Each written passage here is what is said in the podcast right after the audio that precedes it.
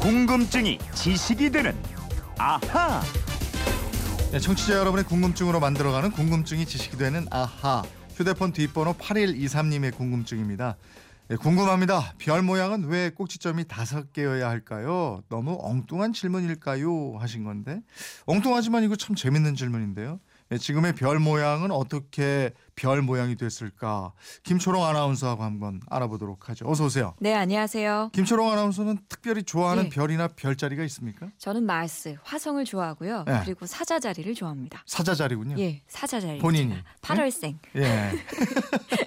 생일은 한참 지났지만 어, 사자자리하고 8월생. 예. 맞는 자리는 어떤 자리인지 혹시 아세요? 글쎄요, 무슨 자리인지 어. 예.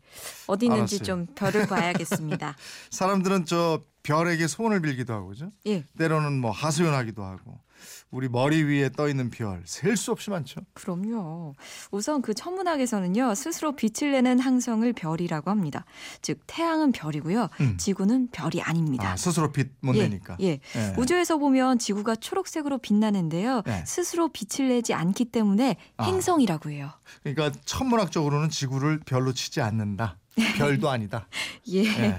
지구 같은 행성은 별로 치지 않고 태양 같은 별만 따지더라도 그 수가 이루 셀 수 없이 정말 많습니다. 예. 그래도 굳이 세어 보면요. 우주의 별들은 정말 우주 곳곳에 모여서 그룹을 이루고 있어요. 네. 이 그룹을 은하라고 하는데요. 음. 이 은하가 우주상에는 약 천억 개가 우와. 흩어져 있는 것으로 추정이 됩니다. 은하가 천억 개요. 예.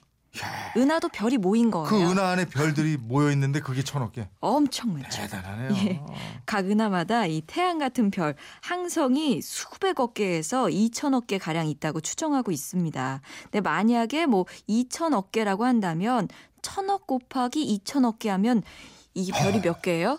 야. 아, 이 공이 몇 개인지 세워지지도 않네요. 그래서 이거 저 예. 숫자 셀때 너무 클 때는 천문학적인 숫자 이러는군요. 그런가 봐요. 그런데 그런 별을 언제부터 그 지금 별 모양으로 그린 걸까요? 예, 지금으로부터 약 2,600년 전부터입니다. 음. 기원전 6세기에 활약했던 그리스의 피타고라스라는 수학자 많이 들어보셨죠? 네.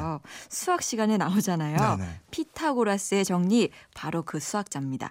이 별 모양을 처음 그리고 사용하기 시작한 사람이 바로 이 피타고라스예요. 아, 참 여러 가지 하셨어요, 예. 피타고라스. 근데 왜 별을 이렇게 별 모양으로 그린 거죠? 예, 피타고라스가 우주에서 가장 아름답고 완벽한 모양을 연구했는데요. 네. 그 모양이 바로 똑바로 서 있는 정오각형이었습니다. 음. 그런데 이 정오각형 이 속에는 다섯 개의 꼭지점들을 연결을 했더니 바로 별 모양이 나온 거예요. 아, 그러면 별 모양은 오각형을 기본으로 해서 중간에 이렇게 깎여서 태어났군요. 예. 맞습니다. 그런데 그렇게 오각형 꼭지점들을 연결해서 만든 별 모양을 자세히 보면 신기하고 재밌는 게 또 숨어 있습니다. 음. 이 제일 작은 선하고요. 그 다음 길이의 선이 황금 분할로 돼 있어요. 어. 그러니까 두 선의 비율이 1대 1.618로 되어 있고요. 네. 또그 두 번째 긴 선을 가장 긴 선과 비교하면 역시 황금 분할로 돼 있습니다. 네. 그래서 그 피타고라스를 비롯한 당시 사람들이 이 별 모양을 완벽함과 아름다움을 함께 갖춘 모양으로 인식을 하기 시작한 네, 거예요. 신기하네요. 별 모양을 그리면은 그 선이 황금 비율로 돼 있다는 게. 그러니까요. 예. 그래서 그 피타고라스는 제자들에게 별 모양을 그려놓은 정오각형의 배지를 달고 다니게 했답니다. 음. 네. 이 정오각형 모양의 별을 피타고라스 학파의 상징으로 삼게 된 아, 거죠. 그래요. 예. 근데 별 모양이 왜 꼭지점이 다섯 개인 별 모양이 됐는지 그건 알겠는데 예. 진짜 별의 모습은 우리가 그리는 그 별 모양처럼 생기진 않았을 거 아니에요. 음, 그렇죠. 별이 빛나는 모습이 우리가 그리는 별 모양처럼 생겼다고 생각하는 분들도 계실 것 같은데 태양을 한번 생각해 보겠습니다. 네. 낮에 비추는 태양은 원형이요, 동그라미. 그렇죠. 예, 물론 온도가 높고 이글이글 타오르니까 왜 그림 그릴 때는 원에다가 옆에 이렇게 삐죽삐죽 튀어나오게 테두리를 음. 그리기도 하는데 전체 모양은 둥근 거예요. 그렇죠. 다른 별들도 다 마찬가지. 그렇죠. 예. 우주의 별은 모두 그렇게 동그랗습니다. 음. 하지만 그리스의 수학자 피타고라스의 영향으로 지금의 별 모양이 별을 상징하는 기호로 일반화가 된 거예요. 예. 그런데 우리 선조들은 이 별을 지금의 별 모양으로 안 그리고요. 음. 다른 모양으로 그렸습니다. 다른 모양으로 그렸다. 예. 그럼 우리 선조들은 별을 어떻게 그렸는데? 궁금하시죠? 네. 조선시대 세종대에 간행된 천문유초라는 천문학 책이 있습니다. 네. 이 책을 비롯해서 조선시대 등에 나온 천문학 관련 서적들을 보면요. 네. 별을 모두 동그란 원 형태로 표시했어요. 아, 동그랗게. 예.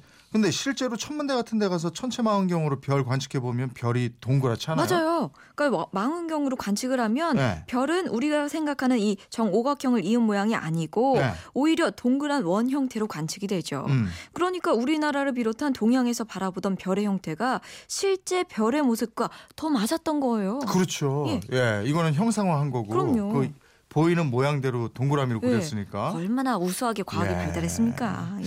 휴대폰 뒷번호 0919님인데 이런 질문 하셨어요. 밤하늘에 빛나는 별은 어떻게 빛을 내는 겁니까? 이렇게요. 예, 빛을 내는 건요. 태양처럼 별 자체가 막 타올라서 그런 것도 있고요. 네. 또 별은 뜨거운 가스로 이어져 있습니다. 음, 음. 이 중심부에는 중력 때문에 가스 농도가 엄청나게 짙고요. 핵 융합이라는 아주 격렬한 화학 반응도 일어나게 됩니다. 음. 또 이런 걸로 인해서 빛이나 열 같은 큰 에너지를 내뿜게 되는 거죠. 그러니까 별은 거대한 수소 폭탄이 끊임없이 폭발하고 있는 것과 같다고 보시면 돼요. 그래서 멀리서도 그렇게 밝게 빛이 나는 것처럼 보이는 거예요. 네, 그렇군요. 근데 한 가지 더 궁금한 건요. 네, 이 연애할 때 예. 여자들이 왜 남자한테 저 별을 따달라고 그러는 거예요? 그러니까 무엇이든지 저 멀리까지 가서도 별을 따줄 수 있냐. 뭐든지 뭐. 나를 위해서 해줄 수 있냐? 예, 뭐 용기라든지 네. 뭐 다짐, 약속 이런 거를 좀 떠보기 위함? 아, 거기에 대해서 어떻게 생각하세요? 그 사실 여자들이 작고 비싼 거 좋아하시는 거 알죠? 이렇게 프로포즈 할 때 딸랑딸랑 큰 별을 따달라 아. 이런 의미가 있는 것 같기도 하고요. 별까지 따다달라고 별별 걸 다. 자 오늘 8123님 덕분에 네. 별 모양의 피타고라스가 숨어 있다는 걸 알게 됐고요. 예 고맙습니다. 엉뚱한 질문 아니냐고 하셨는데 세상을 바꾸는 건 언제나 엉뚱한 질문 또 호기심에서 시작되는 거 아니겠습니까? 그렇습니다. 엉뚱하고 생뚱맞다 싶은 질문도 다 좋습니다. 이분처럼 궁금증이나 질문 있는 분들은 어떻게 하면 됩니까? 네, 그건 이렇습니다. 인터넷 게시판이나 MBC 미니 휴대폰 문자 샵 8001번으로 보내주시면 됩니다. 짧은 문자 50원, 긴 문자 100원의 이용료 있어요. 여러분의 호기심, 궁금증 많이 보내주십시오. 예, 궁금증이 지식이 되는 아하 김초롱 아나운서였습니다. 고맙습니다. 고맙습니다.